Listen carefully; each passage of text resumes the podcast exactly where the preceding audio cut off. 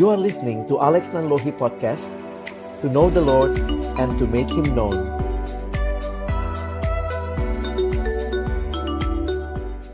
Malam ini kita akan bicara soal church, para church gitu ya. Sebenarnya kalau secara doktrin di dalam kekristenan, dalam systematic theology ini bicara tentang eklesiologi ya. Jadi kita sudah sering dengar istilah gereja itu bukan gedungnya, gereja adalah orangnya ya. Dan ini semakin terbukti dengan online, offline ini bahwa gedung-gedung gereja pada kosong, tapi gereja ada di mana-mana.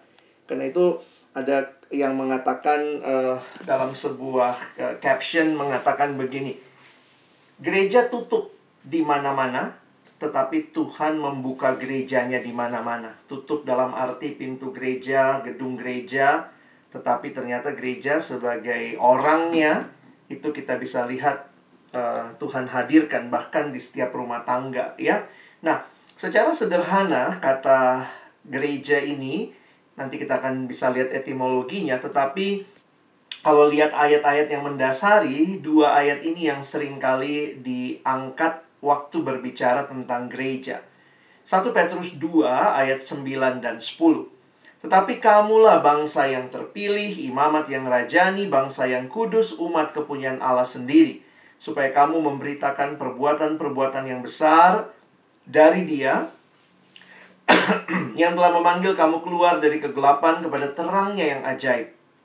Kamu yang dahulu bukan umat Allah, tetapi yang sekarang telah menjadi umat-Nya, yang dahulu tidak dikasihani, tetapi yang sekarang telah beroleh belas kasihan.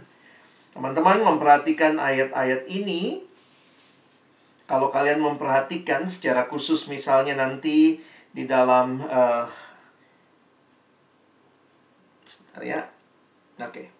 ayat 1 Petrus 2 ini dalam bahasa Inggris juga jelas begitu ya. But you are a chosen race, a royal priesthood, a holy nation, a people for His own possession, that you may proclaim the excellencies of Him who called you out of darkness into His marvelous light.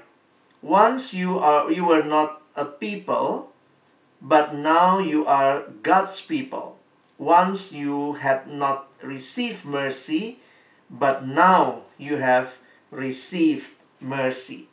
Dari pengertian ini kita makin menyadari bahwa apa itu gereja. Sekali lagi, gedung-gedung gereja yang indah-indah ini memang disebut gereja, tetapi pengertian gereja secara esensi biasanya kalau kita perhatikan berdasarkan pengalaman dan pembicaraan sehari-hari, kita mendapati ada dua gambaran dan pemahaman mengenai gereja. Ya, gereja sebagai tempatnya, gedungnya, bangunannya, dan gereja sebagai suatu persekutuan umat, kumpulan umat beriman. Ya, tentu waktu kita juga bicara bahwa gereja bukanlah gedungnya, lalu tetap ya yang namanya gedungnya kita sebut apa? Kita sebut gereja juga. Jadi tetap kita bicara gereja saat ini mengacu baik kepada gedungnya. Kalian juga tadi bicara ya gereja HKBP, Duren Sawit, gereja GKPS, gereja ya itu kan mau tidak mau bicara memang denominasinya atau mungkin alirannya, tetapi ya itu juga bicara biasanya lokasinya, tempatnya, gedungnya, bangunannya.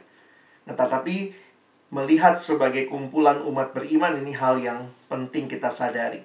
Secara etimologi, kita bisa melihat ya gereja itu dari bahasa Portugis, igreja. Dan bahasa Yunani adalah dari kata ekklesia. Ekklesia dari dua kata, ek itu keluar, lalu klesia itu kata dasarnya adalah kaleo. Jadi ekklesia adalah, gereja itu adalah orang-orang yang dipanggil keluar oleh Allah dari kegelapan masuk kepada terang-Nya. Karena itu kita bisa menghayatinya demikian. Gereja adalah persekutuan orang-orang percaya yang hidupnya sudah ditebus oleh Tuhan Yesus, ditebus dari kuasa dosa, dibebaskan dari kuasa kegelapan, dan hidup dalam terang Tuhan. Maka kehidupan mereka harus sepadan dengan panggilan itu, sehingga mereka dapat memenuhi panggilan-Nya dan membawa damai sejahtera dan hidup bersama. Ya, ini yang kita lihat tadi ya, di dalam ayat-ayat yang sudah kita baca, yang dituliskan, kamulah bangsa yang terpilih, imamat yang agung, imamat yang rajani, bangsa yang kudus, umat kepunyaan Allah. Kalau kita menggali masing-masing itu ya, bangsa yang terpilih, imamat yang rajani, bangsa yang kudus, ini semua punya akar yang mendalam di dalam Perjanjian Lama, di mana Allah sebagai Allah yang memanggil, Allah yang memanggil di dalam anugerahnya untuk mereka boleh datang dan mengenal Dia. Kalau kita lihat ya, kamu yang dahulu bukan umat Allah, sekarang jadi umatnya. Ini siapa yang lakukan? Ya Allah sendiri. Ya, gereja adalah komunitas orang percaya. Yang saya katakan tadi, bangsa terpilih, imamat yang rajani, bangsa yang kudus, umat kepunyaan Allah sendiri. Tetapi perhatikan bahwa gereja tidak hanya dipanggil ke dalam bersekutu sebagai orang-orang yang menikmati Allah memilih mereka, tetapi gereja juga dipanggil untuk bersaksi bagi dunia. Ya. Karena itu lihat apa yang dituliskan tadi.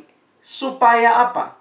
Kamulah bangsa terpilih, imamat rajani, umat kepunyaan Allah yang dulunya gelap sekarang dipanggil dalam terang, supaya kamu memberitakan perbuatan-perbuatan yang besar dari Dia yang telah memanggil kamu keluar dari kegelapan kepada terang-Nya yang ajaib. Gereja harusnya mengalami dan menyatakan Allah kepada dunia.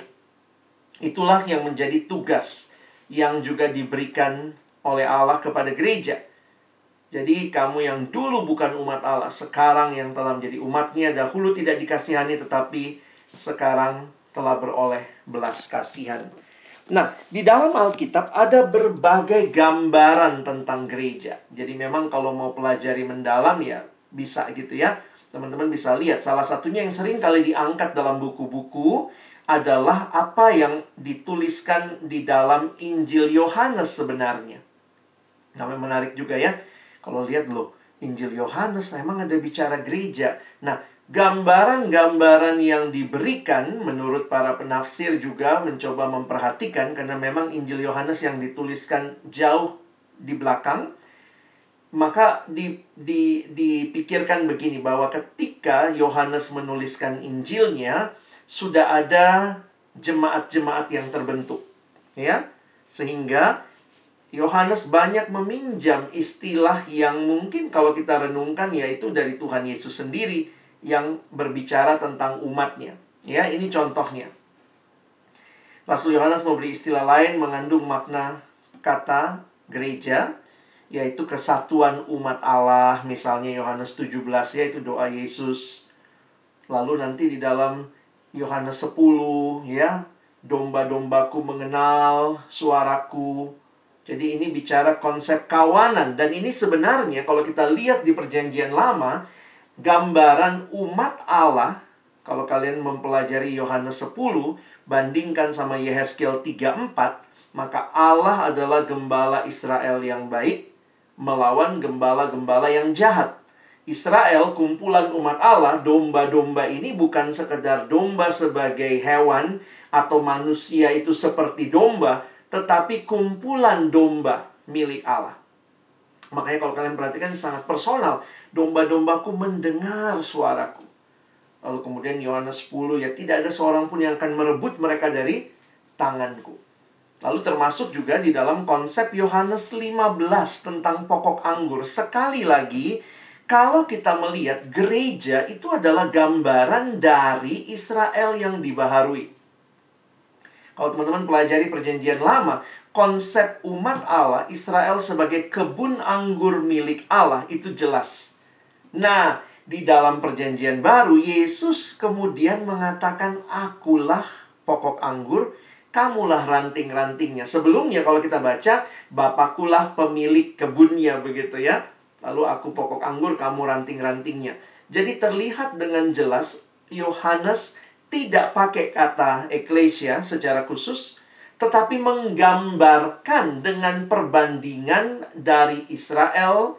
Israel sebagai kawanan domba milik Allah, Israel sebagai kebun anggur Allah. Dan ini dia berbicara tentang dirinya sebagai domba, dirinya sebagai pokok anggur. Nah, jadi kita bisa menghayati tuh gereja ya, kita bisa membayangkan ya milik Allah, Gereja adalah dijaga oleh Allah, dipelihara oleh Allah. Nah, silakan kalian bisa kembangkan semua dari ilustrasi-ilustrasi ini.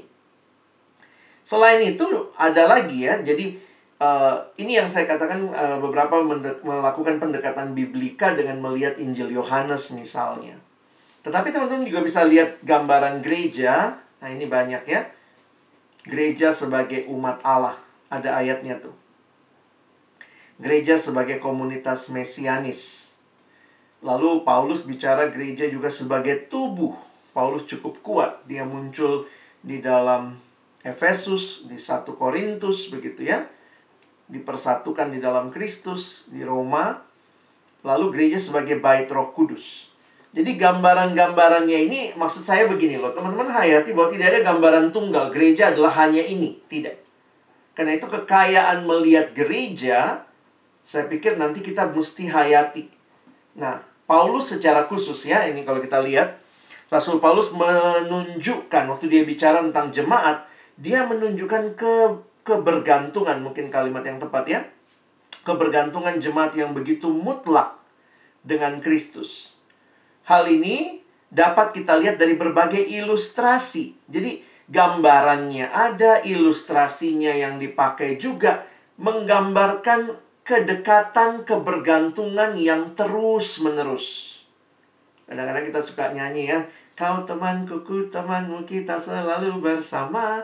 Seperti mentega dengan roti. Iya sih, tetapi mentega bisa dipisah dari roti ya.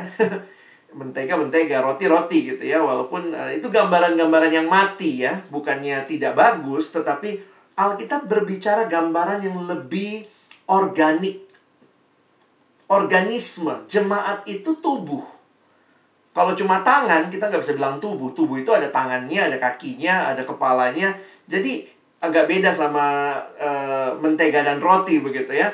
Alkitab kasih gambaran di mana semuanya tersusun rapih dari Kristus. Itu yang muncul di Efesus pasal 4. Lalu ada gambaran tentang pengantin perempuan. Nah itu di 2 Korintus 11 ayat 2. Di dalam 1 Korintus 3 ataupun 6 itu digambarkan gereja, atau ini kalau bicara gereja adalah jemaat sebagai bangunan. Wah, jadi ini jadi menarik untuk memperhatikan berbagai gambaran yang muncul, keindahan-keindahan ini. Nah, mungkin kita bisa sambil pikir-pikir gitu ya. Gereja kita seperti apa ya? Memang ketika gereja menjadi sebuah tempat saja, building saja ya, dan tidak menghidupi esensi yang sesungguhnya ya, kita jadi lupa. Kita pikir gereja kayak social club. Ada orang pikir gereja kayak tempat les ya, tiap hari Minggu datang les gitu ya, karena besok mau ujian, nah datang les, pelajari oh gimana bertahan dalam hidup. Tetapi kebergantungan kepada Allah dan kesatuan di antara anggota itu menjadi bagian yang menarik di dalam gambaran-gambaran yang diberikan di Alkitab tentang gereja. Nah, muncul pertanyaan begitu ya. Bagaimana melihat gereja? Nanti lagi kita bicara lagi. Terus PMK ini, Persekutuan Mahasiswa Kristen, PO ini gereja bukan? Gimana jawabnya kalau ditanya, PO gereja atau bukan? Kalau kita bilang gereja, dasarnya apa? Kita bilang bukan, bukannya gimana? Kan ada orangnya juga begitu ya.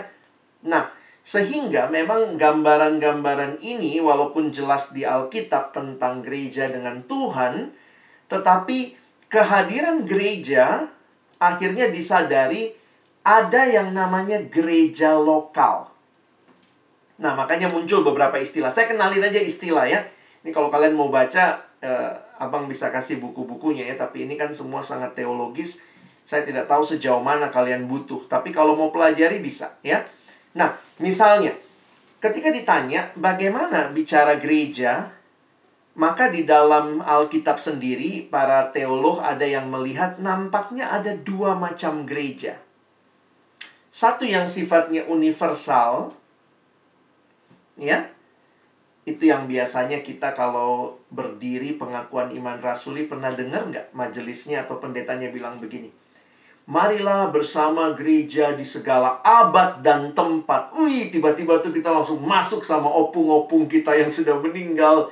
Semua orang-orang kudus sepanjang masa berdiri bersama Calvin, bersama Luther, bersama Santo Agustinus, bersama Petrus, bersama Paulus. Itulah gereja yang universal, ya. Dan ayat yang biasa dipakai adalah di dalam ayat Matius 6 ayat 18. Engkau adalah Petrus, dan di atas batu karang ini aku akan mendirikan gerejaku. Jadi, dikatakan ini adalah gambaran gereja yang universal di mana Kristus adalah dasarnya. Nah, gereja Katolik menghayati ayat ini sebagai Petruslah paus pertama. Ya, kita gereja Protestan tidak menghayati seperti itu. Ini bicara tentang gereja Allah di mana Yesus sebagai dasarnya. Petrus menjadi pemimpin untuk masa yang singkat, tetapi bukan berarti Petrus adalah lebih dari yang lainnya. Jadi kita menolak, ya, kita tetap mengakui Petrus pemimpin, itu yang terjadi, yang kita lihat, tetapi bukan pemimpin yang misalnya tidak punya salah, pemimpin yang tidak pernah gagal, atau pemimpin yang dihayati seperti saudara-saudara kita dari gereja Katolik. Nah, perhatikan, yang kedua, kita pun melihat betul ada gereja universal segala abad dan tempat yang sudah mati pun masuk di situ, ya. Tetapi juga ada gereja lokal. Nah, kenapa kita menghayati ada gereja lokal? Gereja yang berfungsi secara lokal untuk melakukan berbagai aktivitas yang Tuhan perintahkan. Masih ingat? Kalau gereja Protestan hanya mengakui dua sakramen utama, kan, baptisan dan perjamuan kudus. Siapa yang minta? Ya, Tuhan Yesus suruh kita, kan? Ingatlah akan aku, ya, terus kemudian kamu dipersatukan dengan aku. Kalau Katolik kan ada 7 sakramen, kita Protestan umumnya kita hanya mengakui 2 sakramen tentang baptisan kudus dan perjamuan kudus. Di mana dasar ayatnya? Nah, perhatikan. Kalau yang Yesus bicarakan hanya gereja universal seperti di Matius 16, gimana kamu menghayati Matius 18 ayat 17? Karena Yesus bilang begini, Tuhan Yesus menggunakan pengertian yang jelas tentang ada gereja lokal nih, yaitu, ya, if he refuses to listen to them, tell it to the church. Masih ingat? Ayatnya kalau orang itu ditegur, dia tidak mau dengar, dia terus menolak, maka bawa saksi, habis saksinya 2, lebih lagi. Lalu kalau tidak, ceritakan kepada gereja. Nah, kalau gereja yang dimaksud ini adalah gereja universal, sama yang sudah meninggal juga sepanjang abad dan tempat, hampir pasti Yesus tidak bicara tentang gereja universal di sini. Berarti ada gereja lokal, dan Yesus sendiri menghargai atau melihat pentingnya kesatuan jemaat. Melalui ayat tersebut, kita melihat bahwa selama hidupnya adalah kebiasaan Yesus memasuki sinagoge gereja pada waktu itu. Nah, sehingga waktu saya belajar sejarah tentang perkembangan church dan para church, salah satu yang menarik, sebenarnya gereja lokal pertama kalau kita hayati itu adalah sinagoge Yahudi yang jadi Kristen. Kira-kira begitu. Nanti abang coba jelasin di sejarah, ya. Karena menarik juga waktu saya pelajari, oh begini ternyata, saya banyak hal baru juga yang saya terima, begitu, ya. Jadi, Yesus menghargai gereja lokal, iya, ini lihat ayatnya ada. Tetapi Yesus juga bicara gereja yang universal, iya, ini juga ada. Nah, di dalam sejarah, ya, ini semua istilah, ya, kalian mesti perhatikan. Ini nggak ada di Alkitab, ya, nggak ada kata gereja universal di Alkitab, nggak ada. Gereja lokal, ini penghayatan kita terhadap pengajaran Yesus. Nah, sekarang perhatikan teman-teman, ternyata ketika di dalam sejarah terjadi, nah pada waktu itu kita masih ingat gerakan reformasi. Apa yang terjadi? Luther melakukan reformasi. Sebenarnya kalau kalian ingat sejarahnya, belajar sejarahnya, Luther itu tidak mau mendirikan gereja baru. Bukan itu tujuannya dia. Dia mau mereformasi gerejanya, yaitu gereja Katolik, dia pastor di situ. Nah, tetapi karena mereka menolak, ya, kemudian kita lihat Luther akhirnya dikejar, bahkan mau dibunuh oleh Paus Leo itu. Akhirnya dalam pengejarannya itu, ya, Luther banyak dapat simpati dari para bangsawan khususnya. Akhirnya kemudian muncullah gerakan Protestanisme. Nah, pada waktu itu, ingat, Gereja Katolik mengakui, ini sejarah ya, Gereja Katolik mengakui bahwa keselamatan hanya ada di dalam gereja. Nah, pertanyaannya, gereja yang mana? Siapa yang dimaksud gereja? Karena itu, yang dihayati hanyalah Gereja Katolik. Makanya tidak ada keselamatan di luar Gereja Katolik. Maksudnya Gereja Roma Katolik. Itulah yang dikeluarkan. Jadi gereja yang dihayati adalah Gereja Katolik. Nah, Luther dan kemudian nanti dilanjutkan oleh Calvin, lalu gerakan mereka nih apa? Masa bukan gereja kalau yang dibilang sah cuma itu.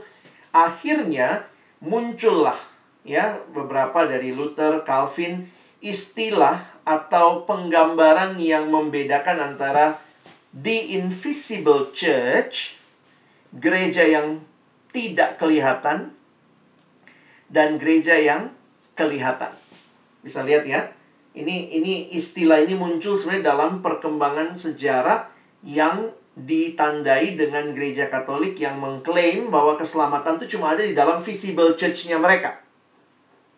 Padahal, gimana dong dengan Protestanisme yang waktu itu muncul dan mereka kan tidak diakui Gereja Katolik.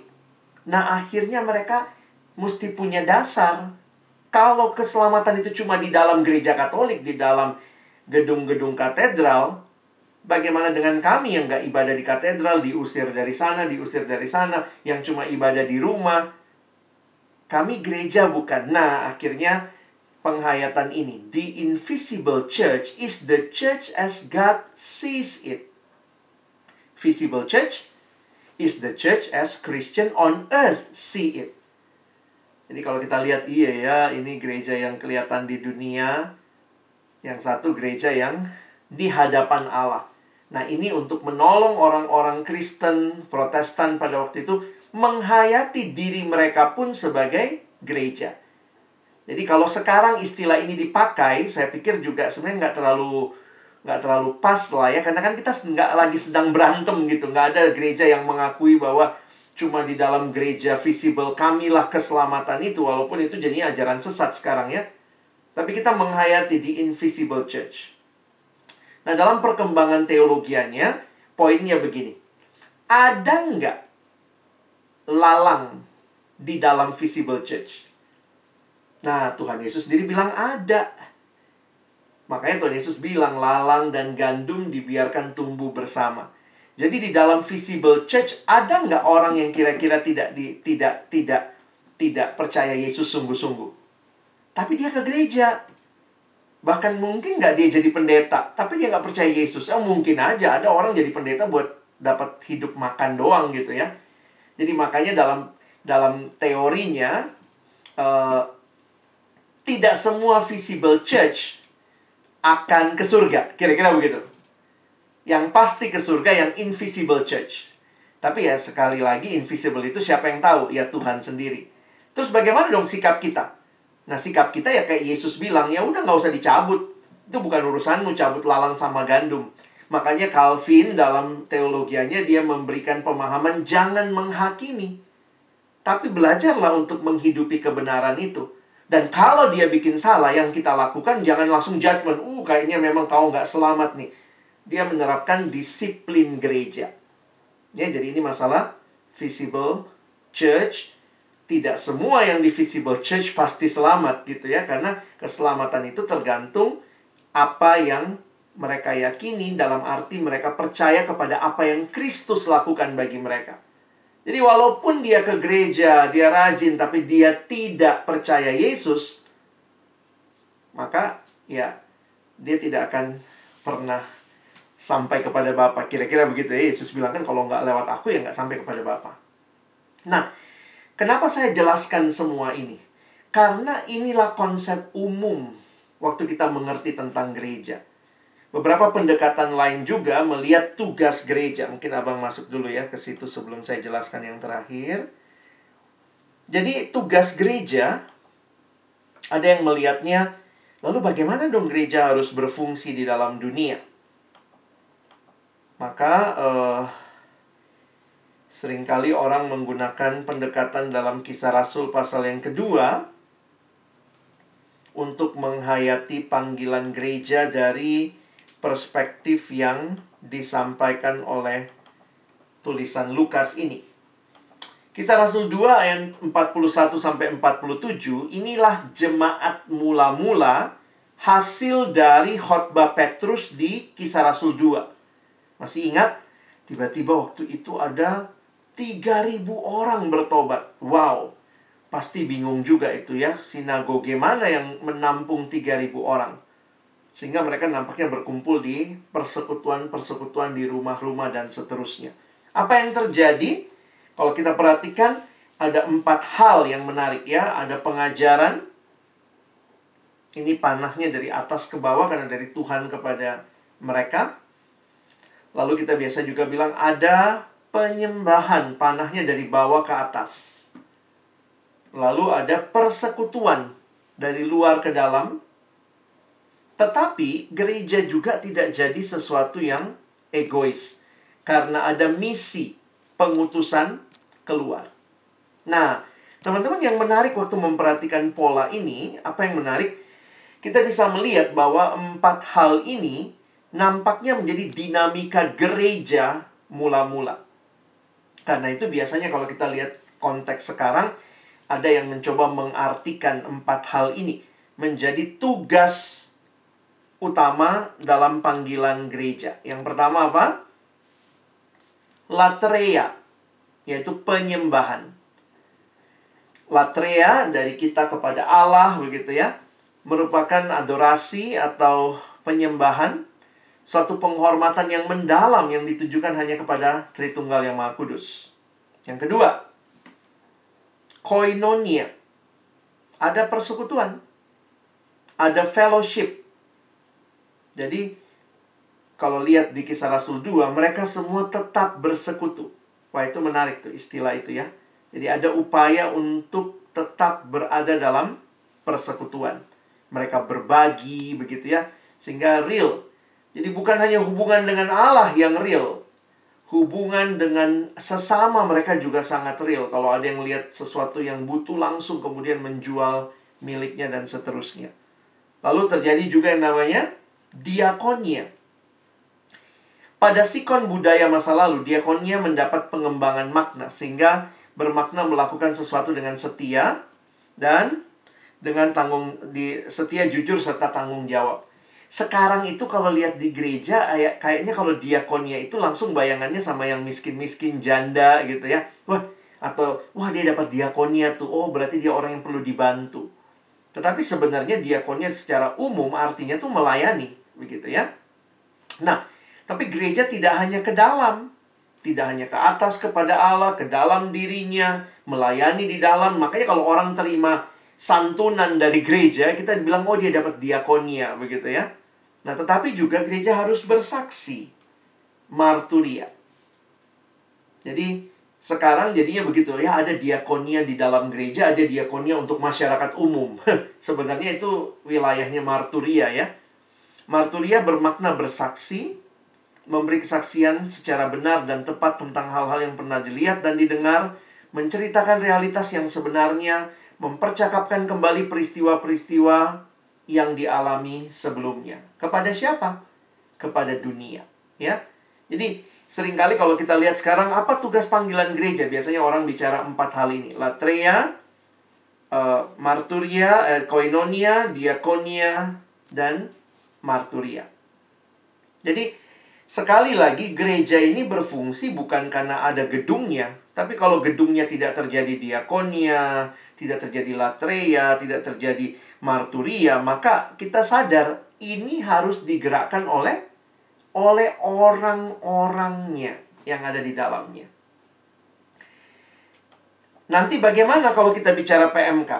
Persekutuan Mahasiswa Kristen, ya sama sebenarnya. Kita merindukan apa yang kita lihat dalam konteks gereja ini ya, kita alami juga.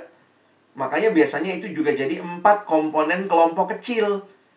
Terjadi pengajaran, penyembahan, terjadi saling bersekutu, dan bahkan bersaksi.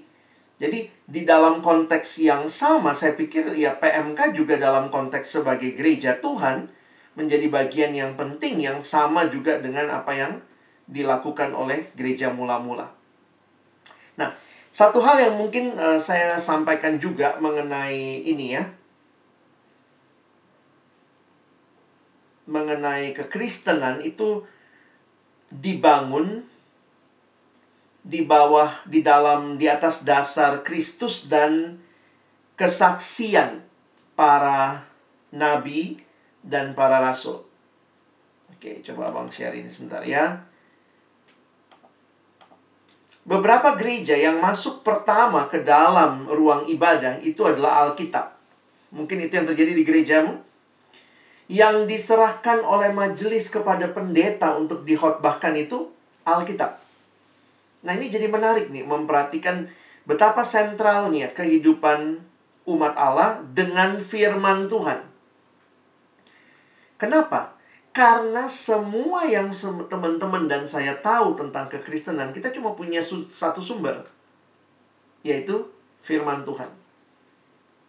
Karena itu, tahu dari mana Tuhan mengasihimu? The Bible tells me so. Tahu dari mana kita harus bersekutu? The Bible tells me so.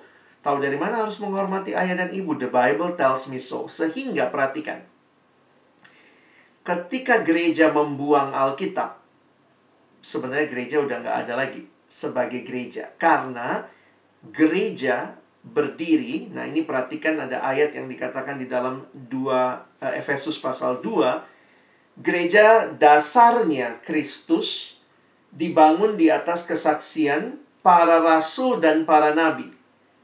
Rasul dan nabi ini adalah gambaran Alkitab. Perjanjian Lama ditulis para nabi, Perjanjian Baru ditulis para rasul. Sehingga, nah saya coba kasih kesimpulan saja. Gereja yang tidak mengakui otoritas Alkitab, gereja yang membuang Alkitab, gereja yang menurunkan Alkitab dari posisi yang seharusnya, menjadi gereja yang tidak lagi berfungsi sebagai gereja. Karena gereja itu harusnya jelas berdasarkan akan Alkitab. Jadi kita bisa lihat semangat reformasi ya. Apa yang Luther reformasi? Kenapa reformasi terkenal dengan lima sola ya? Tapi yang lebih terkenal kan sola gratia. Dia kembalikan bahwa keselamatan bukan karena perbuatan baik. Sola fide, keselamatan hanya karena iman. Lalu sola scriptura. Ya, sola scriptura adalah semua karena atau berdasarkan Alkitab. Jadi, kita bisa melihat betapa pentingnya posisi Alkitab di dalam kehidupan orang percaya. Saya kutip saja dari Pak John Stott ya, dua kutipan, karena slide-nya cukup panjang ya.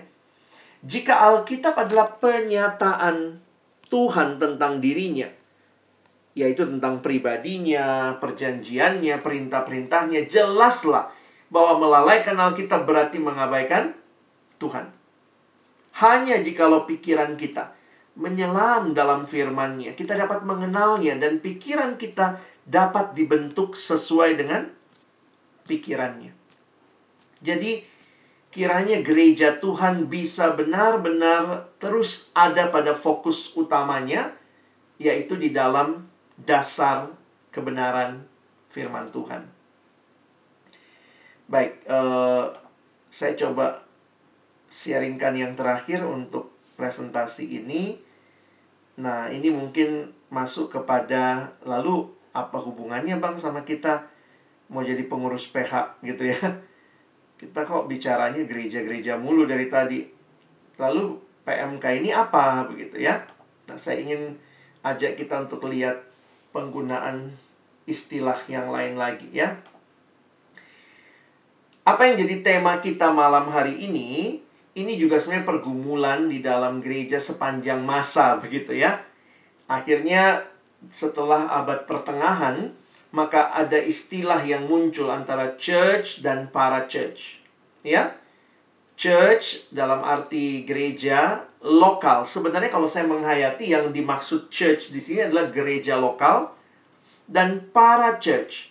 Kata para dalam bahasa Yunani itu artinya pendamping di samping atau berjalan bersama. Sama lah ya, medis, paramedis. Biasanya kan kita bilang yang medis itu yang dokter kan. Lalu paramedis bukan dokternya, tapi paranya. Perawat, pharmacist gitu ya. Itu disebut paramedis, paramedik. Nah, di dalam penggunaan istilah ini, kita akhirnya mengkategorikan. Jadi jujur aja istilah ini mau tidak mau membuat kategori. Seolah-olah yang satu lebih church dari yang satu. Ya. Nah, ini kan tanpa sadar kadang-kadang begini ya. Loh, kok ada church, ada para church. Lalu kita yang mana nih? Oh, kita karena di kampus ya kita para church. Lalu kemudian, oh enggak, yang church itu yang ini nih, yang gereja ada mereknya tuh ya. Misalnya GPIB, saya GPIB ya, GKI, HKBP, Methodist. Wah, itu church, gereja Pentakosta, itu church. Nah, yang lain-lain ini para church.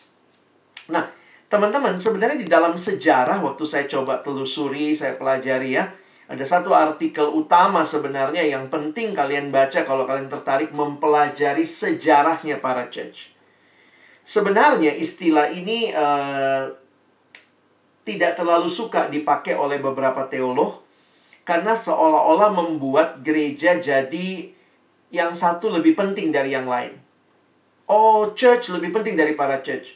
Atau dalam satu waktu, church, para church lebih penting dari church. Nah, akhirnya ada satu buku yang ditulis setelah Lausanne Covenant tahun 74. Ada seorang teolog ahli misi ya. Nah, ini buku perspektif. Ini buku standar misi lah ya buat teman-teman yang mau belajar misi. Saya S2-nya bidang misiologi. Jadi saya pelajari beberapa bagian buku ini. Dan ini terkenal sekali ya, sebuah kursus. Ini bisa dikursuskan, ada namanya kursus perspektif. Lalu kemudian disederhanakan jadi kursus Kairos ya. Kairos itu hanya mengutip 8 bab dari berapa bab ini ya, berapa ratus ya. Nah, kalau kalian mau lihat bukunya, saya tunjukin sebentar ya. Bukunya saking tebelnya di bahasa Indonesia harus dibuat 2 terbitan ya. Sorry, biar kelihatan. Kalau tertarik nanti bisa cari ya. Nah, ini perspektif 1 dan perspektif 2 saking, dan tebelnya segini nih kayak diktat kuliah ya. Saking dalam bahasa Inggris sih cuma 1 volume ya. Kalau di dalam bahasa Indonesia jadi 2. Kenapa saya tunjukkan? Kesannya ngapain sih abang tunjukin buku yang untuk apa ya, alas tidur begini ya.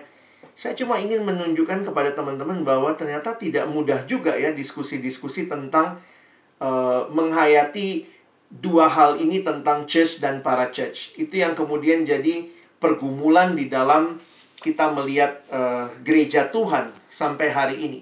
Nah, saya sharingkan pendapat dari Ralph Winter ya. Saya baca artikelnya. Kalau kalian masuk ke website beberapa lembaga, saya kemarin cek ke website LPMI, ke kru gitu ya, yang sedunia juga sama. Semua merefer ke artikelnya Ralph Winter yang sangat kolosal ini ya.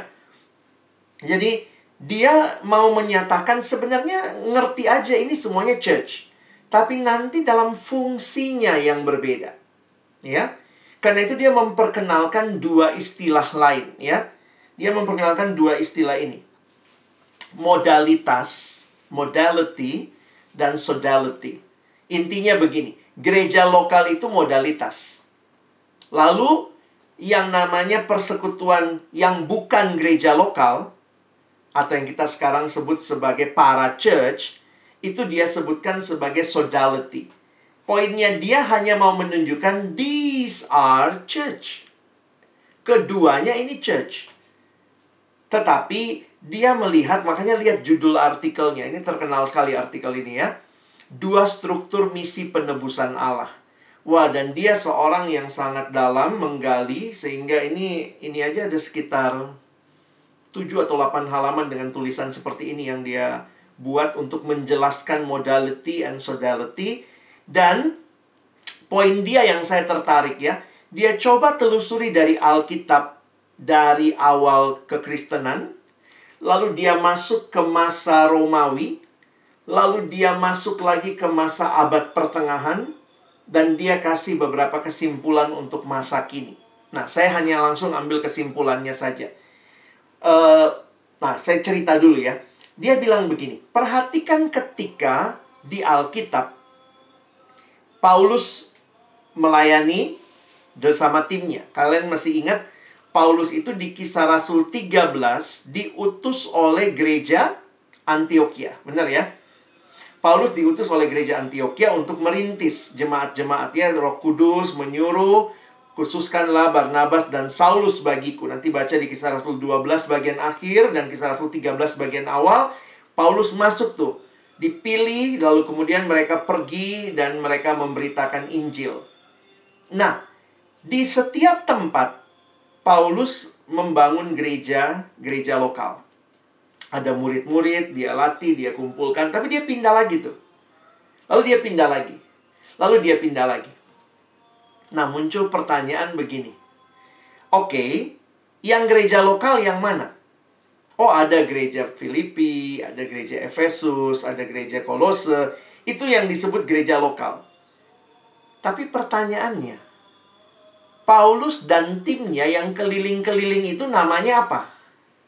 Nah, itu gereja, atau kita bisa bilang sekarang itu para church. Jadi, kalau kita membangun paradigma bahwa yang church itu yang, kalau kita sekarang ya bilang church itu adalah gereja lokal, PMK itu para church gitu ya. Kalau kita balik ke cerita awal Alkitab tentang Paulus melayani, dia bilang dua struktur ini nampaknya dari awal ada. Jadi betul ada gereja lokal diciptakan atau dibangun, iya benar. Tetapi jangan lupa gereja lokal ini kemudian mengutus. Nah, yang diutus ini kalau kita lihat polanya bukan gereja lokal, tapi ini gereja yang pindah-pindah jalan dia. Makanya dia disebutkan sebagai moving church-nya Paulus. Nah, apakah ini disebut gereja lokal? Kalau pindah-pindah seperti itu. Dan jangan lupa teman-teman ya, kita kadang-kadang baca misi Paulus, Kisah Rasul 13 misi pertama, Kisah Rasul 14 misi pertama.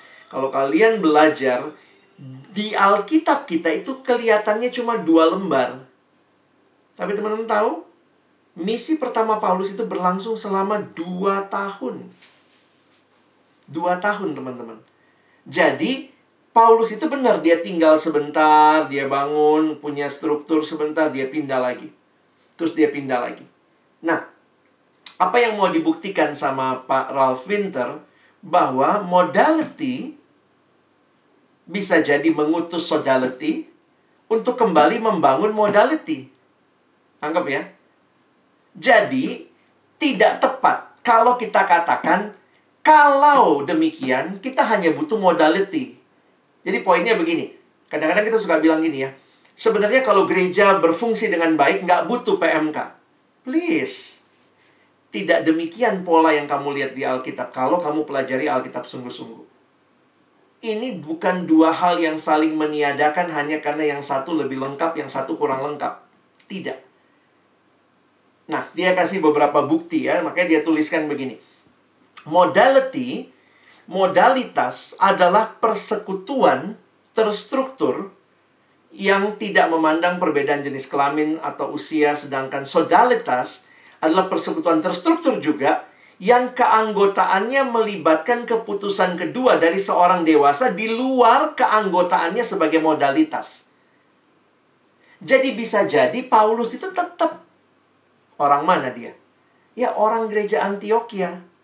Tapi jangan lupa, di tengah jalan masuk Timotius dalam timnya Paulus. Timotius gereja lokalnya mana?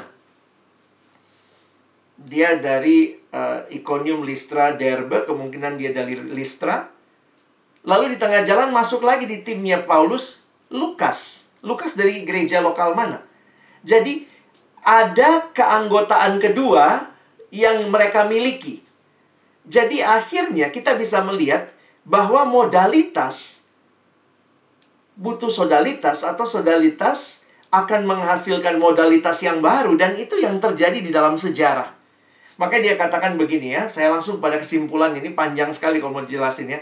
Dalam tulisan ini, kami mencoba menyelidiki beberapa pola historis yang menjelaskan bahwa, ya dia ini kesimpulannya, bahwa melalui Roh Kudus dengan jelas dan konsisten telah menggunakan struktur selain dan terkadang sebagai ganti struktur modalitas. Dia mau bilang begini, kalau kita bilang cuman butuh gereja lokal, lihat dong di Alkitab. Dalam sejarah Tuhan itu nggak cuman pakai yang modalitas, bahkan kadang-kadang Tuhan pakai struktur, bukan kadang-kadang ya, dengan jelas dan konsisten telah menggunakan struktur selain modalitas dan kadang-kadang mengganti modalitas. Nah, ini kalimatnya ya. Jadi kami di sini berupaya untuk menolong para pemimpin gereja dan yang lainnya untuk memahami legitimasi kedua struktur tersebut. Bukan yang satu Alkitabiah, yang satu kurang Alkitabiah. Dua-duanya legitimate. Dan perlunya, nah ini saya pikir ya menarik, perlunya kedua struktur tersebut tidak hanya ada, namun juga bekerja bersama secara harmonis demi penggenapan amanat agung dan demi penggenapan semua yang Tuhan kehendaki bagi zaman kita. Wah, menarik banget nih waktu saya pelajari ya. Dan dari survei sejarah yang dia lakukan, memang dia bilang sebenarnya Protestanisme ketika reformasi, Luther termasuk yang menolak sodalitas. Jadi Luther tuh banyak merasa semua harus dikoordinasi di gereja lokal saja. Nah, apa yang terjadi gara-gara Luther seperti itu? Ngeri juga ya. Lihat, ini salah satu kalimat yang mengerikan. Kegagalan memanfaatkan kekuatan sodalitas membuat kaum Protestan tidak memiliki mekanisme misi selama hampir 300 tahun. Gara-gara merasa kita butuhnya semua harus under one umbrella. Ini dari sejarah misi, dia peneliti, dia... Kalau kalian ikut Kairos, kalian pasti pernah dengar nama Bapak Ralph Winter ya. Video dia, video pertama juga yang biasanya ditonton kalau nonton ikut kursus misi Kairos. Jadi, dia mau menunjukkan menarik ya. Saya coba ambil kesimpulan dia begini. Ketika, atau begini deh, kesimpulannya gini.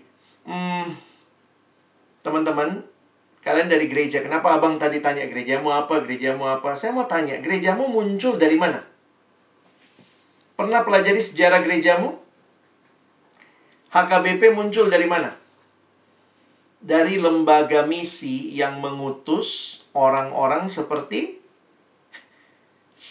Nomensen. Semua, atau bukan semua ya, hampir semua modality muncul dari sodality. Jadi para church itu dibutuhkan, kalau kita mau pakai istilah kita malam ini ya, para church itu dibutuhkan untuk merintis church. Dan waktu saya tadi renung-renungkan, benar juga ya, hampir semua gereja, kalau nggak mau bilang semua lah ya, hampir semua gereja itu dari mana? Dari para church. Bahkan dalam sebuah artikel saya baca begini, hampir semua pemimpin gereja yang besar,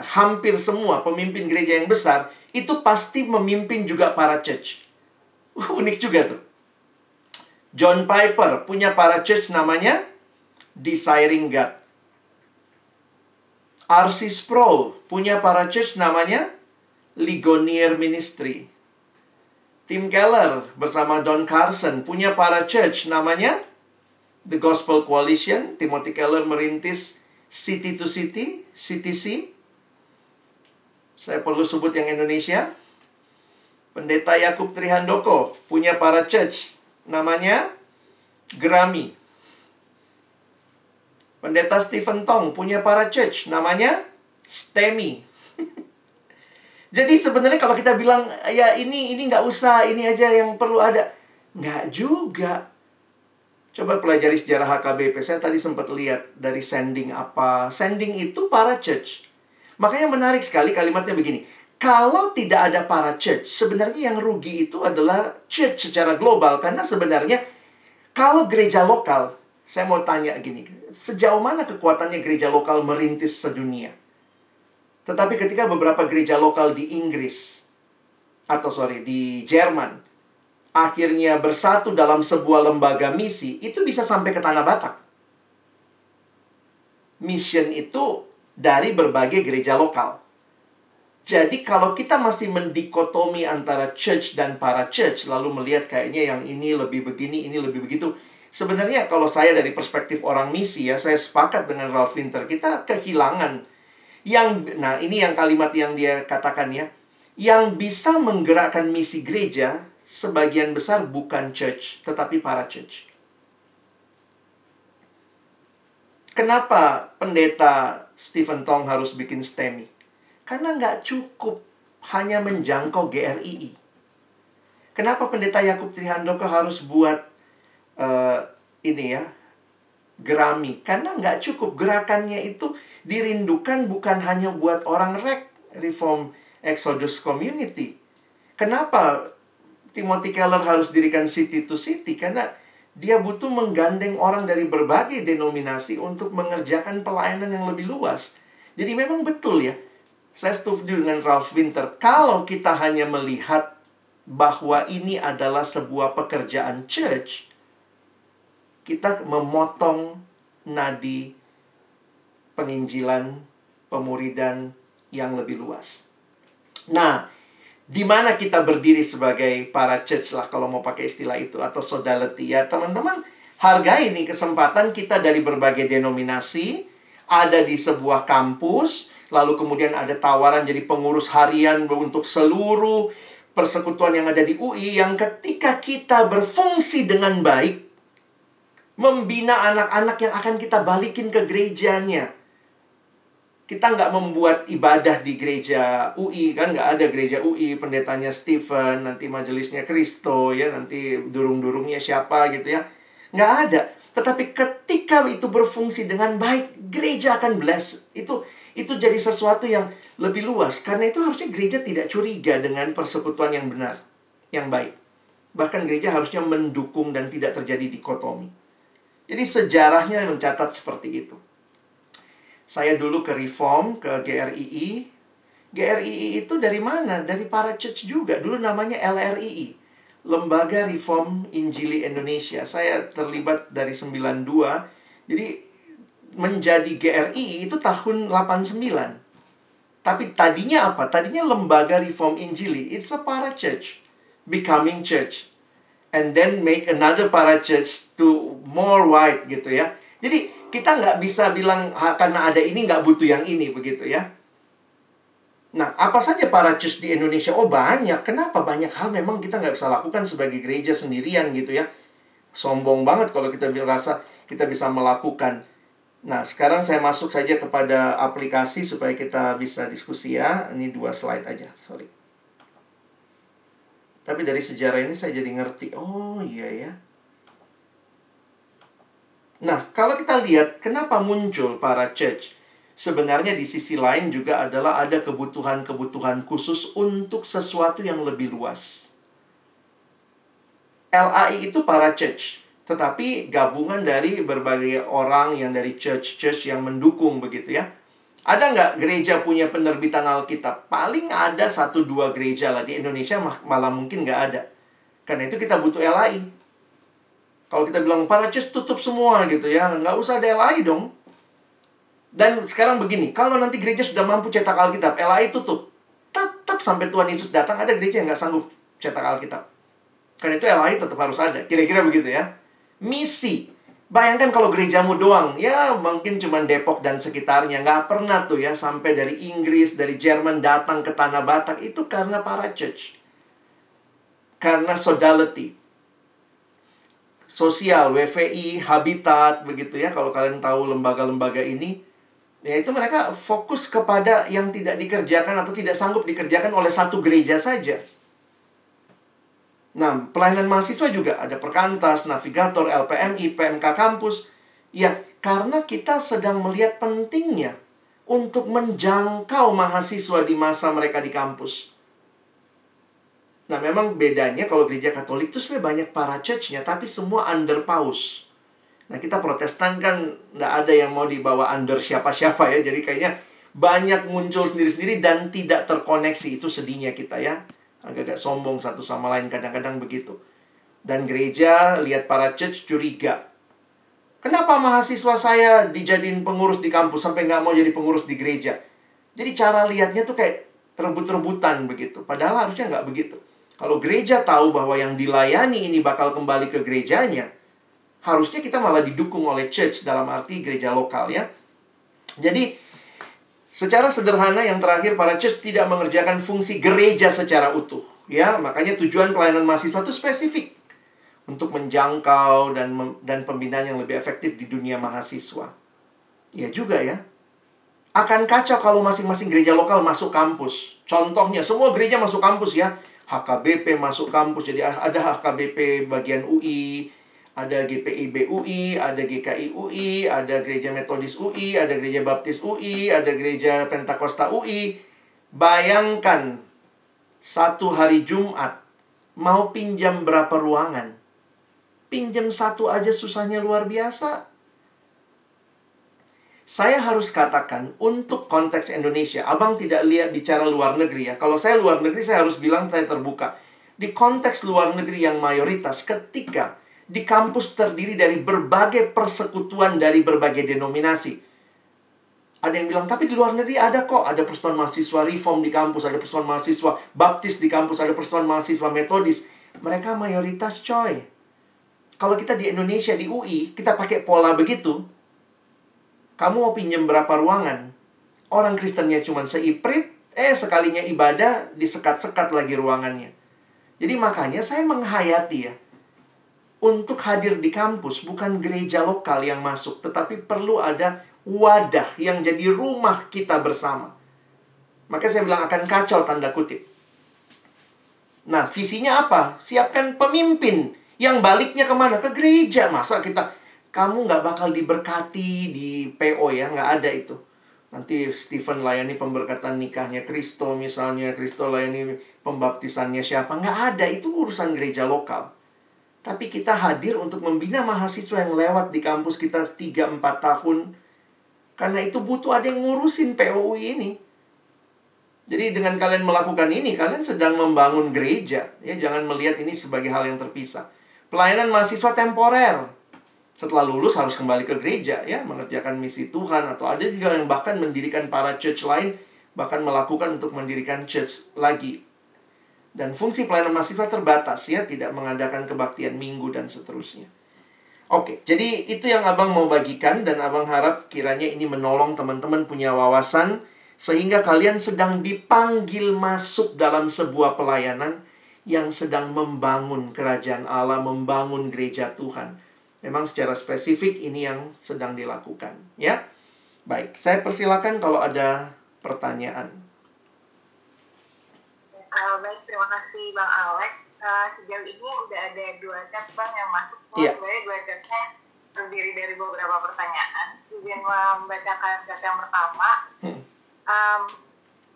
Malam Bang, menurut ada 2 pertanyaan dari chat ini. Yang pertama, menurut Abang atau tanggapan Abang terhadap gereja yang lebih memprioritaskan dan mempermasalahkan hal-hal yang bersifat teknis dibandingkan inti dari panggilan gereja itu sendiri. Bagaimana? Dan yang kedua, bagaimana tanggapan Abang dan solusi terhadap gereja yang menganggap ajarannya atau alirannya lebih baik dan benar dari gereja lain sehingga timbul perdebatan? Saya melihat yang pertama, saya perlu tegaskan bahwa penting ada keteraturan di dalam gereja. Karena itu teknis sebenarnya tetap penting ya. Ketika kamu mengelola warung yang cuman itemsnya 20, jualan 20 items, dengan mengelola supermarket yang jualannya ribuan items. Kalau kalian anak manajemen, kalian ngerti lah. Pasti manajemen warung beda sama manajemen supermarket. Pembukuan warung beda sama pembukuan supermarket. Jadi kita tidak bisa tutup mata bahwa seiring dengan bertumbuhnya gereja, jumlah anggota, kita butuh space, kita butuh beli tanah, kita butuh pembangunan, kita bikin tim pembangunan. Maka hal-hal teknis akan otomatis jadi perhatian. Nah, karena itu saya ingin mengingatkan ya, paling balancing ya, supaya tidak lupa bahwa kalau kita membangun struktur, fasilitas, pembukuan yang baik, semua fasilitas misalnya bangun gedung, itu demi apa? Demi jemaat bertumbuh dan makin kembali mengerti fokus bergereja. Nah, jadi teman-teman jangan anti sama struktur, administrasi yang rapi gitu ya. Terus kita bilang, ya kita kan pelayanan Tuhan, nanti di hadapan Tuhan nggak ada kok, Tuhan minta mana pembukuanmu, begitu. Tapi bagi saya kalau, ya ini termasuk juga kalian ya, apakah kita punya pembukuan yang rapi untuk uang masuk, uang keluar, transfer untuk pembicara, apakah ada bukti, dilaporkan, semua teratur. Itu adalah hal-hal yang karena kita sedang melakukan supaya lebih baik pelayanan ini. Nah, memang secara tidak langsung kadang-kadang ya, kalau kita hanya fokus sama yang teknis, kehilangan spiritnya. Nah, di situ yang menyedihkan gitu ya. Seperti yang terjadi di Eropa, mereka tuh bangun gedung, itu lama tuh bangun gedung, indah sekali diukir. Sekarang dijual jadi pub gitu ya. Karena waktu dia bangun gedungnya, mungkin dia lupa bangun siapa yang akan masuk dalam gedungnya. Makanya ada satu buku yang ditulis oleh Leroy Ames, yang biasa kita pakai dalam pembinaan PKK, menuliskan tentang The Lost Art of Discipleship, pemuridan seni yang hilang. Membangun fasilitas itu gampang, yang sulit itu membangun murid. Itu butuh waktu bertahun-tahun. Karena itu kita bersyukur ya, sebenarnya di pelayanan kita di kampus, saya sadar lah, pelayanan mahasiswa ini nggak pernah terlalu rapih. Jujur ya, kenapa? Kalian 4 tahun ganti pengurus, tiap tahun bahkan ya, tiap tahun ganti. Jadi kayak nggak pernah bener-bener rapi. Coba bandingkan sama gerejamu, pasti lebih rapi, lebih tertata. Tapi kadang-kadang saya pikir gini ya, setiap generasi akan terus bergantung kepada Tuhan. Nah, itu yang indah dari pelayanan mahasiswa. Ketemu kalian yang doanya sungguh-sungguh, cari duit tuh nggak gampang. Kalau gereja kan masukin proposal, pendeta tanda tangan, dana cair gitu. Kalau kalian mesti jual baju bekas, semua yang bekas-bekas kalian jual begitu ya, demi dapat duit misalnya. Saya melihat justru kita nggak pernah stabil. Satu sisi membuat kita juga terus bergantung sama Tuhan. Ya, familiar ya Jo. Jadi begitu, tapi sekali lagi abang juga tidak bilang kita tutup mata sama teknis. Tapi ingat, teknis demi mendukung inti daripada gereja, inti daripada pemuridan, inti dari hidup Kristen. Yang kedua tadi, apa lagi ya, Dek, tadi pertanyaannya? Iya, Bang. Bagaimana tanggapan Abang terkait gereja yang menganggap ajaran waktu alirannya lebih benar dibanding yang lain? Nah, Abang kasih ini aja lah ya. Susah juga. Ini pertanyaan lagi banyak ditanyakan gitu. Dan saya pikir sih, sebenarnya gini, kalau ada gereja punya keyakinan dengan kebenaran yang dia miliki, itu bagus. Harusnya sih bagus. Cuma ada hal-hal yang harus kita lihat dalam sejarah. Karena kekristenan ini Tuhan bangun juga melewati proses sejarah. Karena itu kita mesti belajar dari sejarah juga. Nah, kita mesti lihat ya. Abang kasih contoh begini. Bagaimana sih kita menghayati gereja di dalam dunia, dalam kaitan ajaran? Sebenarnya, lihat ya, gereja itu terbagi dua. Sepanjang sejarah kita cuma bagi dua ya, antara gereja yang benar dan gereja yang sesat. Yang sesat itu disebut bidat. Ya, beda. Apa bedanya bidat sama bodat? Ya. Jadi, bodat itu mirip manusia, tapi enggak, bukan manusia dia. Kalau kau bilang bodat manusia, lihat bodat, oh opung gitu ya, salah itu ya. Nah, bidat itu mirip kayak ajaran yang benar, tapi enggak. Nah, dari mana kita tahu? Selama ini di dalam sejarah, maka pembandingnya adalah ini. Kalau dia tidak menerima pengakuan iman rasuli, baik, bukan berarti gini, oh gerejanya nggak mengucapkan pengakuan iman rasuli, Bang. Bukan sih. Poinnya adalah, apakah mengakui pengakuan iman rasuli yang kita lihat? Kekristenan berpusat pada pengakuan akan Allah Tritunggal. Oke? Nah, lalu perhatikan, Kalau kita lihat dia tidak mengakui Allah Tritunggal, contohnya Yesus bukan Tuhan, ya sudahlah. Itu sebenarnya sudah sesat. Ya. Dan di dalam Alkitab jelas, kalau bicara kesesatan dikatakan jauhilah itu. Itu bukan saudara kita. Ya. Jadi dalam kesesatan jangan juga gini ya, waduh saya pengen menginjili yang sesat. Kamu butuh diperlengkapi dulu karena ini nggak gampang. Karena mereka udah lama di training jadi sesat ya. Jadi hati-hati. Nah, lalu yang benar itu berarti yang menerima pengakuan iman rasuli. Tapi kok kita beda-beda bang? Nah, biasanya begini nih. Yang benar juga terbagi dua teman-teman. Yang satu sehat, yang satu kurang sehat. Loh, ini gimana bang? Yang mana yang sehat, yang mana yang kurang sehat? Secara sederhana begini. Yang... Kenapa dibilang kurang sehat? Karena bisa jadi dia menerima pengakuan iman rasuli, tetapi biasanya menekankan penekanan berlebihan pada doktrin tertentu. Contohnya, dia sangat menekankan perpuluhan. Pokoknya semua khotbahnya perpuluhan, apapun kasih perpuluhan. Jadi, akhirnya penekanan berlebihan pada doktrin tertentu. Nah, kalau ditanya, dia merasa benar. Benarnya yang mana dulu nih? Kalau dia merasa bahwa dia benar menerima pengakuan iman rasuli ya bagus dong.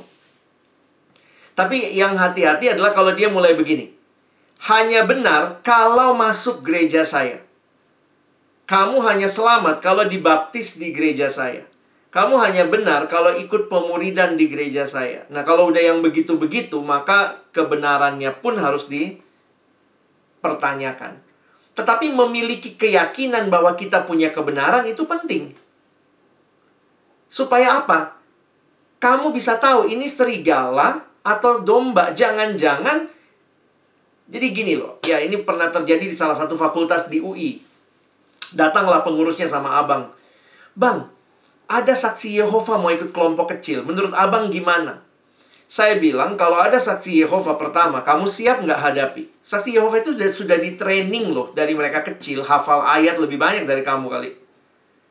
Jadi saya bilang, kamu siap nggak? Yang kedua, kalau kamu seksi kakak, pisahkan anak Yehova ini. Jangan disatukan sama temen yang lain. Jujur aja, kenapa? Mereka itu begitu nanya, bikin yang lain bingung, yang lain nanti bisa ikut mereka. Jadi saya bilang, cari PKK yang cuma sudah berpengalaman, ketemunya berdua aja dengan anak itu. Berarti kita nggak boleh deket sama dia. Bukan itu sih. Silakan berteman sama dia. Tetapi dalam ajaran kamu mesti tahu kamu benar, dia yang salah. Jadi boleh nggak punya keyakinan itu? Boleh, harus. Nah, tetapi kalau kemudian ini memang agak sulit buat kalian generasi yang diajar untuk hargai semua pandangan. Bagi kekristenan, ketika itu tidak mengakui Yesus sebagai Tuhan, Roh Kudus itu bukan Allah, itu bukan teman dalam ajaran ya. Harus langsung kita tarik garis. Jadi, jujur aja, saya kalau jawab pertanyaan itu, gimana kalau menganggap diri benar? Nah, ini mesti jelas dulu nih, yang menganggap diri benar apa. Kalau memang dia benar, kenapa mesti nganggap benar? Emang benar. Dan kalau yang sana salah, ya mesti jelas, itu salah. Jadi, saya ketemu sama Yehova, saya nggak bilang, oh, saya hargai pandanganmu.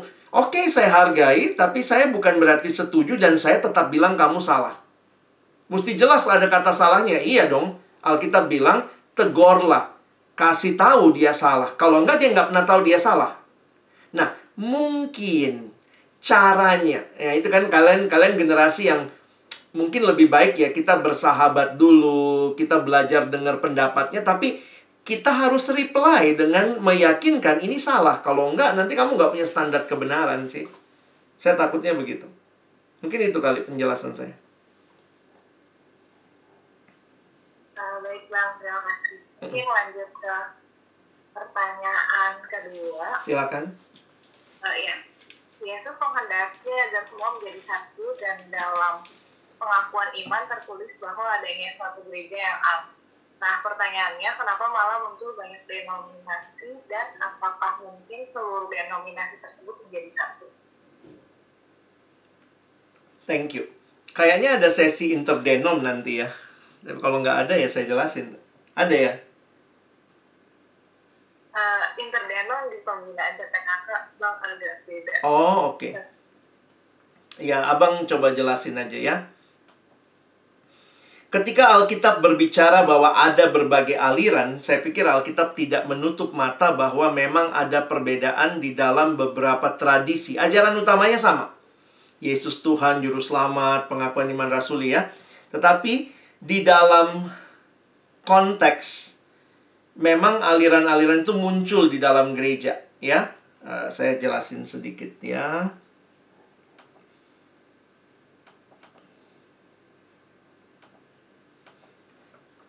Pada masa Paulus sudah ada tuh, aku golongan Paulus, golongan Apolos. Dan kalau lihat-lihat ya, tidak ada upaya menyatukan. Tutup semua, kamu semua golongan Kristus. Enggak. Kelihatan dengan jelas bahwa Tuhan menghendaki kesatuan yang bukan keseragaman. Kalau kalian PA baik-baik, kalian bisa melihat bahwa kesatuan yang dimaksud di Alkitab nampaknya bukan kesatuan dalam keseragaman. Karena itu, Paulus pun nampaknya tidak punya upaya untuk menyatukan semuanya.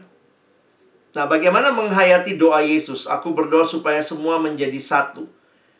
Saya pikir ya, satu di dalam iman kepada Allah Tritunggal yang ditulis di Efesus 4, ayat 4-6. Satu Tuhan, satu iman, satu baptisan. Jadi, bukan satu organisasi gereja tertentu. Nah, makanya dari cara melihat seperti ini bisa dua kemungkinan. Kita melihat perpecahan gereja, berbagai aliran sebagai ancaman. Atau yang kedua, kita melihatnya sebagai kekayaan. Nah, ini tergantung kamu melihatnya seperti apa. Saya sih cenderung melihatnya Tuhan izinkan. Ada kegagalan manusia di situ, saya yakin ada. Karena ada konflik, ada ketidakpuasan, tetapi ada rencana Tuhan bagi saya juga ada.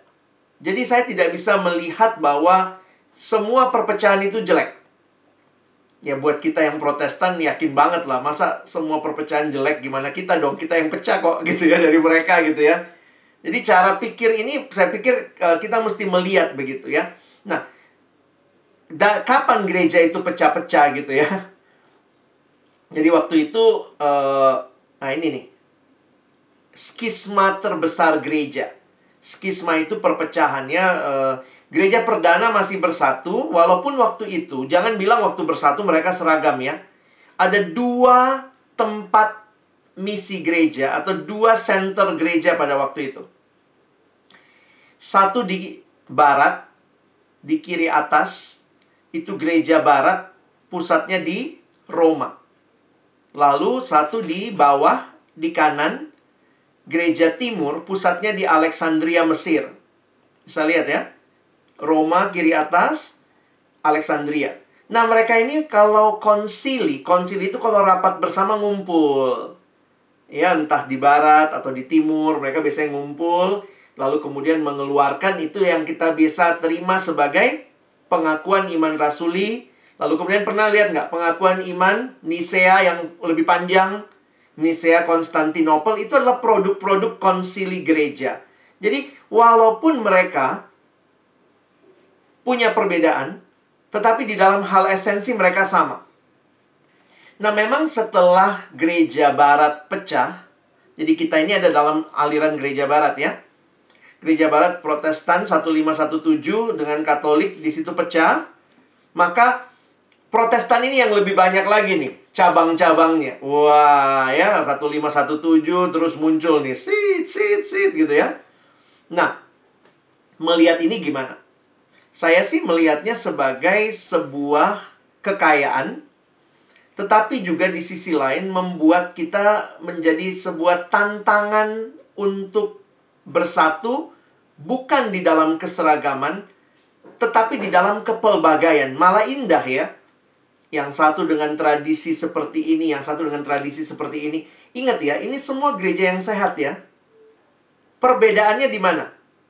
Di cara, di budaya. Ada beberapa teks yang beda, ada. Yang satu baptisnya bilang harus dicelup selam, yang satu enggak, dikepret doang cukup. Di apa gitu ya.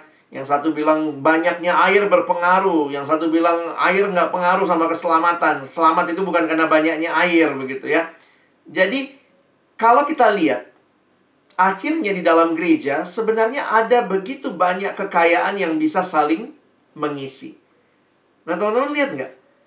Tuhan justru pakai para church ya, untuk menikmati indahnya keindahan gereja lokal. Makanya kita ada PMK, kita ada lembaga-lembaga interdenominasi. Saya sih tidak melihat sebagai sebuah ancaman, tetapi kita bisa lihat sebagai sebuah kekayaan. Paling tidak begini, seumur hidup kamu cuma di gerejamu, nggak pernah ketemu teman dari gereja karismatik Pentakosta. Begitu di PO, wih, dia kalau nyanyi tepuk tangan. Yang satu ngelihat, gila, dia kalau nyanyi nggak ada ekspresi, diam begini. Jadi paling nggak saling menghargai. Kenapa gitu? Oh, di gerejaku tenang sekali. Jarum jatuh kedengeran. Oh, kalau di gerejaku kalau nggak lompat-lompat, kalau nggak hingar-bingar, belum memuji Tuhan. Tapi di PMK kita bisa duduk bareng, jadi pengurus sama-sama, bikin program. Itu kan menunjukkan bahwa ada hal yang lebih penting daripada sekadar perbedaan style ibadah. Jadi kalau saya melihat dalam sejarah dan dalam caranya Tuhan menuliskan, nampaknya tidak akan pernah bersatu dalam keseragaman. Tapi kesatuan itu muncul, oh muncul. Beberapa gerakan sekarang bersatu, ya kita punya PMK, se-UI aja kan kalian bersatu. POUI pengikatnya. Jadi kesatuan ada, tapi bukan organisasi. Ya, kira-kira begitulah. Bang Ray mau tambahin? Mungkin bisa melihat sisi yang lain. Kalau enggak apa-apa. Mungkin ada satu lagi pertanyaan yang masuk. Ya. Tapi teman-teman kalau masih ada yang mau bertanya masih boleh.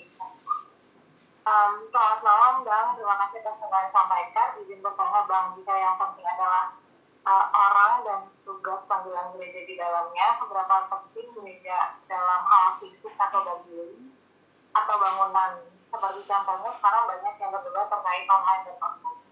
Terima kasih Bang. Iya, saya harus mengatakan juga bahwa memang online ini membuat kita lebih banyak berpikir ya, apa sih gereja itu gitu ya, ketika gedung kosong dan segala macam. Tapi sekali lagi saya nggak menolak ya, karena saya bilang tadi, gedung, fasilitas, kenyamanan dalam ibadah itu kan sesuatu yang mengikuti pertumbuhan jemaat. Jadi, sekali lagi saya harus ingatkan, mungkin selama ini, ya, nggak salah sih, tapi mungkin selama ini kita hanya melihat gereja itu gedung. Karena itu kita banyak percantik gedungnya, gitu ya. Kita percantik, kita maunya nyaman ibadah, pasang AC, kita bikin pastorinya di samping gereja supaya pendetanya nggak telat, biar dia cuma dari rumahnya ngesot doang, gitu ya. Kita bikinlah semua itu. Wah, itu panitia pembangunan, sekian ratus juta. Pendetanya butuh mobile, belikan mobil. Kita belikan mobil. Bagi saya itu semua demi mendukung pelayanan harusnya ya. Pandemi ini membuat kita melihat bahwa ternyata pelayanan itu ada sisi lain. Jadi saya melihat kayak Tuhan kayak buka mata kita. Tuh kan, nggak cuma panitia pembangunan, tapi mungkin di sisi lain kita butuh apa ya, nurture hidup kita. Beberapa gereja dalam masa-masa kayak gini tiba-tiba jadi sadar, ih kita ternyata butuh kelompok kecil ya. Saya kadang-kadang geli-geli juga, gile kita di kampus dari tahun 70-an pelayanan emang udah tahu utamanya kelompok kecil. Jadi sebenarnya ketika gereja gagap kemarin awal-awal pandemi itu gagap gitu ya, akhirnya semua sibuk bikin ibadah yang bagus di YouTube. Bikin ibadah yang bagus. Akhirnya muncul pertanyaan. Ih, udah bagus-bagus kita bikin ibadah. Ada yang nonton nggak? Wah, mulai lagi lihat. Ada pertanyaan lebih jauh. Bikin ibadah bagus, kalau nggak ada yang nonton, sedih juga ya. Kalau gitu gimana? Habis ibadah bikin Zoom sama pendetanya. Silakan kalau ada yang mau tanya-tanya. Terus ada lagi yang bikin gini, kita bikin kelompok kecil. Terus kita tanya, bikin kelompok doa. Gimana firman hari ini yang kau tonton di YouTube? Jadi akhirnya Kayak gereja yang nggak pernah sadar butuh kelompok kecil, jadi lebih sadar. Kita yang PMK yang sadar bahwa selama ini pinjam ruangan, susah segala macam, ternyata Tuhan juga bilang, ya kamu sama nggak usah hanya menjangkau adik-adik kelompokmu. Jadi saya tetap melihat ibadah itu kalau normal, semuanya dibutuhin. Tapi situasi tidak normal ini membuat kita jadi sadar ya, bahwa ada sisi-sisi yang hati-hati. Jangan-jangan waktu kita bangun gedungnya, kita nggak bangun orangnya. Sekarang banyak gereja kebingungan. Persembahan menurun, jemaatnya, maaf ya tadi abang nanya ya, kau ibadah online-nya di mana? Karena kemana ibadah online-mu, kemungkinan ke situ persembahanmu, bener nggak? Padahal kau terdaftar di sini. Kalau mati kau mintanya gerejamu yang layani. Karena kalau meninggal kan pasti gerejamu yang mesti layani. Tapi kemana persembahanmu? Kamu kasih ke persembahan. Bukannya salah ngasih persembahan. Kalau uangmu banyak ya kasih. Tapi mesti ingat juga di mana Tuhan menghadirkan gereja lokal. Apa konsep kita tentang gereja lokal? Nah jadi saya melihatnya sih begitu kali ya. Mungkin kita perlu untuk kayak Tuhan sadarkan beberapa hal yang penting sih dalam ibadah. Jadi lebih utuh lah. Mudah-mudahan habis pandemi kita lebih utuh melihat ya. Kalau dapat ruangan indah, pakai AC, kita akan begitu bersyukur. Tapi kita tahu ini bukan segala-galanya. Kita butuh bangun kelompok-kelompok kecil. Kita butuh perhatian pribadi. Kita perlu chat jemaat itu dengan rajin gitu. Karena itu butuh pengurus, pengurus harian, menolong pengurus fakultas, nolong lagi ke bawahnya. Mungkin begitu kali.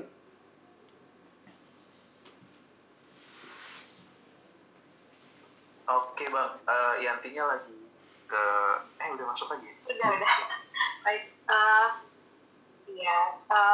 udah tidak ada pertanyaan lagi bagi teman-teman. Apakah masih ada yang mau ditanyakan? Mungkin boleh langsung ambil. Masih boleh satu pertanyaan. Atau chat juga boleh. Oh iya, ada yang masuk ya bang. Terakhir mungkin pertanyaannya. Selamat malam Bang Alex, izin bertanya. Jika ada gereja lokal yang benar namun tidak sehat karena dalam pengakuan imannya keliru, sebagai PMK bagaimana menanggapi atau menjangkau mahasiswa yang berasal dari gereja tersebut untuk bisa bertemu dalam gereja lokalnya?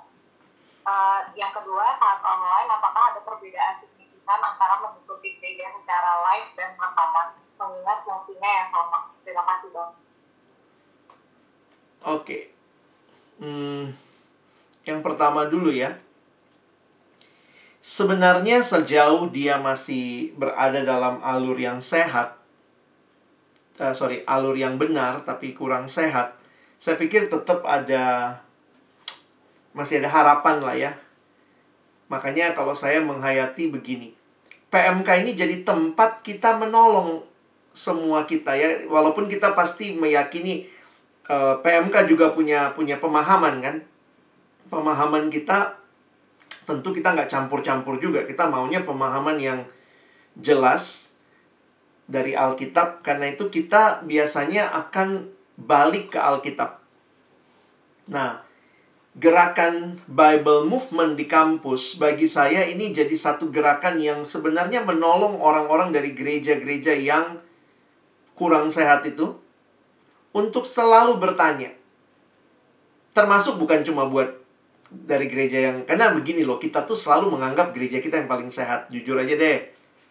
Atau kita menganggap doktrin saya yang paling benar ya. Ya itu kita butuh keyakinan itu, tapi juga kita butuh kerendahan hati untuk paling tidak begini. Yuk kita sama-sama menyelidiki. Seperti jemaat di Berea ya. Yuk kita selidiki bersama-sama, kita lihat lagi sama-sama. Dan di sini yang saya pikir menarik ya. Kalau saya ketemu temen yang beda, dulu tuh kalau begitu beda langsung gini, wah doktrinmu salah, masuk neraka kau, Yesus pergi kau. Kadang-kadang begitu lihat orang yang beda, kita tuh reaksinya kayak ini ya. Padahal, loh gerejanya ternyata waktu saya googling, gerejanya bener kok. Cuman dia punya penekanan tertentu pada hal tertentu yang berlebihan. Tapi waktu saya bisa bersahabat, mungkin satu kelompok PA gitu ya, saya bisa bertanya, gerejaku begini. Oh bagus ya gerejamu. Boleh tahu nggak di mana dasar Alkitabnya? Nah, jadi begitu tuh. Nah, jadi teman-teman, saya boleh sharing pengalaman ya. Abang ini di PO orang dalam lah. Saya orang PO banget lah ya. Pengurus, saya ketua PO di UI, di FISIP, lalu kemudian saya PKK gitu ya. Nah, tetapi ada yang menarik nih. Pengalaman saya selama ini, ternyata ada anak-anak yang barisan sakit hatinya PO, suka ngobrol. Ada juga barisan sakit hati PO ya, yang kadang-kadang mungkin dia pernah datang terus pembicaranya entah dari gereja mana lalu bilang gerejamu sesat. Oh, itu kadang-kadang sakit hati banget tuh anak ya. Tapi saya beberapa kali Tuhan dekatkan sama anak-anak barisan sakit hati tuh. Nah, jadi mungkin yang pembicara itu sampaikan benar sih ya, bahwa begini. Tapi kan pembicara tuh apalagi kalau dia nggak punya latar belakang interdenominasi, dia pakai mimbar tuh untuk hantam semua. Pokoknya cuma dia yang benar, semua salah gitu ya. Nah, kita ini yang di bawah yang kadang-kadang beresin habis dia selesai pembicara, kita yang sibuk. Gimana tadi? Kau dapat apa gitu ya? Nah, waktu itu abang akhirnya ngobrol lah sama anak ini ya. Saya ingat ada satu adik saya itu anak FT. Saya jadi dekat sama dia. Dia dari gereja tertentu yang sangat ekstrim dalam sebuah pengajaran tentang Roh Kudus. Nah, jadi waktu itu karena kami ngobrol, yang menariknya gini. Jadi kita gini. Kalau dia bilang, iya bang, itu harus bernubuat. Nubuat itu begini-begini. Saya cuman begini. Dasar Alkitabnya di mana? Tunjukin sama saya, kita pelajari sama-sama. Jadi waktu dia tunjukin, saya juga pelajari. Oh, ada tafsiran lain loh. Ada yang mengatakan begini-begini-begini. Jadinya kami teman deket, bahkan kadang-kadang kumpul, dia datang ke visit khusus dengan saya ngobrol berdua. Saya pernah juga punya satu teman dari FIB ya, yang seperti itu. Jadi, dia bukan adik kelompok kecil saya, dia pun ke PO-nya jarang-jarang. Tetapi, saya melihat gitu, kita ada potensi sebenarnya persekutuan mahasiswa untuk menjangkau teman-teman yang hati-hati juga. Kita begitu orang datang, langsung kita bilang dia sesat. Padahal, nah itu kalimat hati-hati ya. Beberapa orang menuding gereja yang tidak sehat langsung sebagai, oh sesat gerejamu gitu. Itu buat beberapa orang kan kaget. Gereja aku kok dibilang sesat gitu ya. Nah, itu butuh pendekatan pribadi. Makanya jujur buat saya, mimbar tuh nggak nyelesain semua hal. Beberapa kali bahkan ada hal-hal yang ditimbulkan gara-gara mimbar. Karena undang pembicaranya nggak tepat, dia ngomongnya asal ngomong begitu. Jadi kadang-kadang kita menolong yang lain nih perlu ya. Jadi kalau mungkin jawaban saya buat hal seperti itu, jangan takut dengan perbedaan. Apalagi kalau dia masih dari gereja yang benar, dia punya Alkitab, kita bisa apa-apa balik ke Alkitab. Saya pikir itu Bible Movement, ya. Pertanyaan kedua yang terakhir tadi apa, Dek? Pertanyaannya, saat online, apakah ada perbedaan signifikan antara mengikuti gereja secara live dan rekaman mengingat fungsinya sama? Ini pertanyaannya bisa teologis, bisa praktis. Kalau teologis sih sebenarnya nggak ada perbedaan, ya. Sama-sama ibadah sama Allah, kan? Beberapa kali kalau kita lihat juga di dalam Alkitab, kita tuh sama Tuhan online, kan? Ibadah pribadimu juga sama Tuhan online. Iya nggak? Ada yang pernah lihat Tuhan? Nggak juga kan? Online juga kan? Kayaknya gitu ya. Nah, tetapi yang kedua, gereja itu bukan hanya relasi dengan Tuhan, tapi relasi dengan sesama. Nah, kalau kalian hayati dengan Tuhan aja kayaknya banyak yang hilang. Kenapa? Karena kalau kita bergereja, saya tidak menutup mata bahwa arsitektur Kristen itu yang terbaik di dunia, yang dipengaruhi kekristenan. Sehingga kalau lihat Pak Stephen Tong mendesain gerejanya begitu rapih, begitu unik, ada patung di sana-sini. Itu sebenarnya kalau kita lihat, berjumpa dengan Tuhan di dalam sebuah sanctuary yang besar, beberapa patung-patung atau mungkin icon-icon yang mengingatkan kita kepada siapa, kepada Tuhan, itu sebenarnya punya sedikit, pasti punya perbedaan O-nya dengan hanya menatap layar. Jadi poin saya begini, dengan Tuhan aja banyak yang hilang waktu kita tidak ada di on-site. Tapi jangan lupa gereja juga itu dengan sesama. Dengan sesama saya lihat ini lebih, kalau Tuhan kan kita memang udah terbiasa Tuhan tuh online ya kira-kira. Kita nggak pernah lihat langsung, kita lihatnya lewat image. Tapi gereja hadir untuk kita bersama. Nah, ini yang kadang-kadang saya pikir harus lebih disengajakan. harus lebih disengajakan. Misalnya, ya tentu ya, situasi begini nggak bisa kita lakukan secara offline, maka sengajakan, misalnya memperhatikan, sengajakan mendoakan. Ada bedanya, oh pasti banyak banget bedanya. Tapi juga saya pikir gini, ya jangan putus asa. Paulus di penjara aja tulis surat. Kita di penjara nggak ya? Kita lagi lockdown begini, kita bikin apa nih? Yuk kita bikin something. Bikin voice notes, kirimkan 5 voice notes ke temanmu. Sebutkan mereka dalam doa. Poin saya adalah jangan ratapi apa yang tidak bisa online lakukan, tetapi maksimalkan apa yang online bisa lakukan. Kamu bisa rekam video, kirim sama teman, kita bacain ayat atau apa, kamu bisa kirim voice notes, kamu bisa kirim gambar. Itu kan sesuatu yang nggak bisa kamu lakukan pas onsite. Tetapi ya sadar memang ini kehilangan, tetapi jangan meratapi. Kadang-kadang kayak gitu kita jadi kayak udahlah lemes lah, nggak bisa ngapa-ngapain. Padahal sebenarnya tetap saya meyakini Tuhan memberikan kreativitas kepada kita dalam situasi seperti ini. Untuk tugas gereja jelas, kasihilah Tuhan Allahmu, kasihilah sesamamu manusia. Kirimkan GoFood kek, tanya alamatnya ya, kirim GoFood gitu, GoSend atau apa ke dia. Do something lah yang membuat orang merasa, iya ya Tuhan mengasihi dia gitu. At Stephen. Thank you. Mari kita berdoa. Tuhan, terima kasih apa yang kami terima hari ini menolong kami melihat Allah di dalam pekerjaan yang tidak henti-hentinya mengasihi manusia, membawa kami kembali kepadamu. Dan terima kasih Tuhan pakai gereja sepanjang zaman, dan termasuk modality, sodality kami sebagai para church yang kami sebut persekutuan mahasiswa menjadi sebuah bagian yang Tuhan hadirkan untuk mengerjakan panggilan spesifik kepada kaum intelektual di tengah-tengah bangsa ini, secara khusus di kampus kami. Karena itu hamba berdoa bagi adik-adikku yang sedang menggumulkan untuk menjadi pengurus harian, kiranya mereka mengerti dengan jelas bahwa apa yang mereka akan berikan dalam waktu menjadi pengurus ini adalah cara Tuhan juga yang indah, yang bukan hanya membangun UI, membangun POUI, membangun fakultas-fakultas di UI, tetapi juga membangun gereja Tuhan. Dan ini adalah rencana Tuhan yang engkau sudah lakukan bertahun-tahun lamanya. Dan kami mau syukuri itu di hadapan Tuhan. Sekali lagi terima kasih. Tolong teman-teman dalam pergumulan bisa semakin mantap dan yakin bahwa kalau ini adalah yang Tuhan mau, mereka akan menjawab iya. Bukan di hadapan tim rek, bukan di hadapan orang-orang yang mengontak mereka, tetapi terlebih lagi di hadapan Tuhan yang memanggil mereka untuk mengerjakan pekerjaan Allah yang besar ini. Kami bersyukur, kami berterima kasih, menutup firman Tuhan dan tanya jawab ini dalam doa. Dalam nama Yesus kami berdoa. Amin.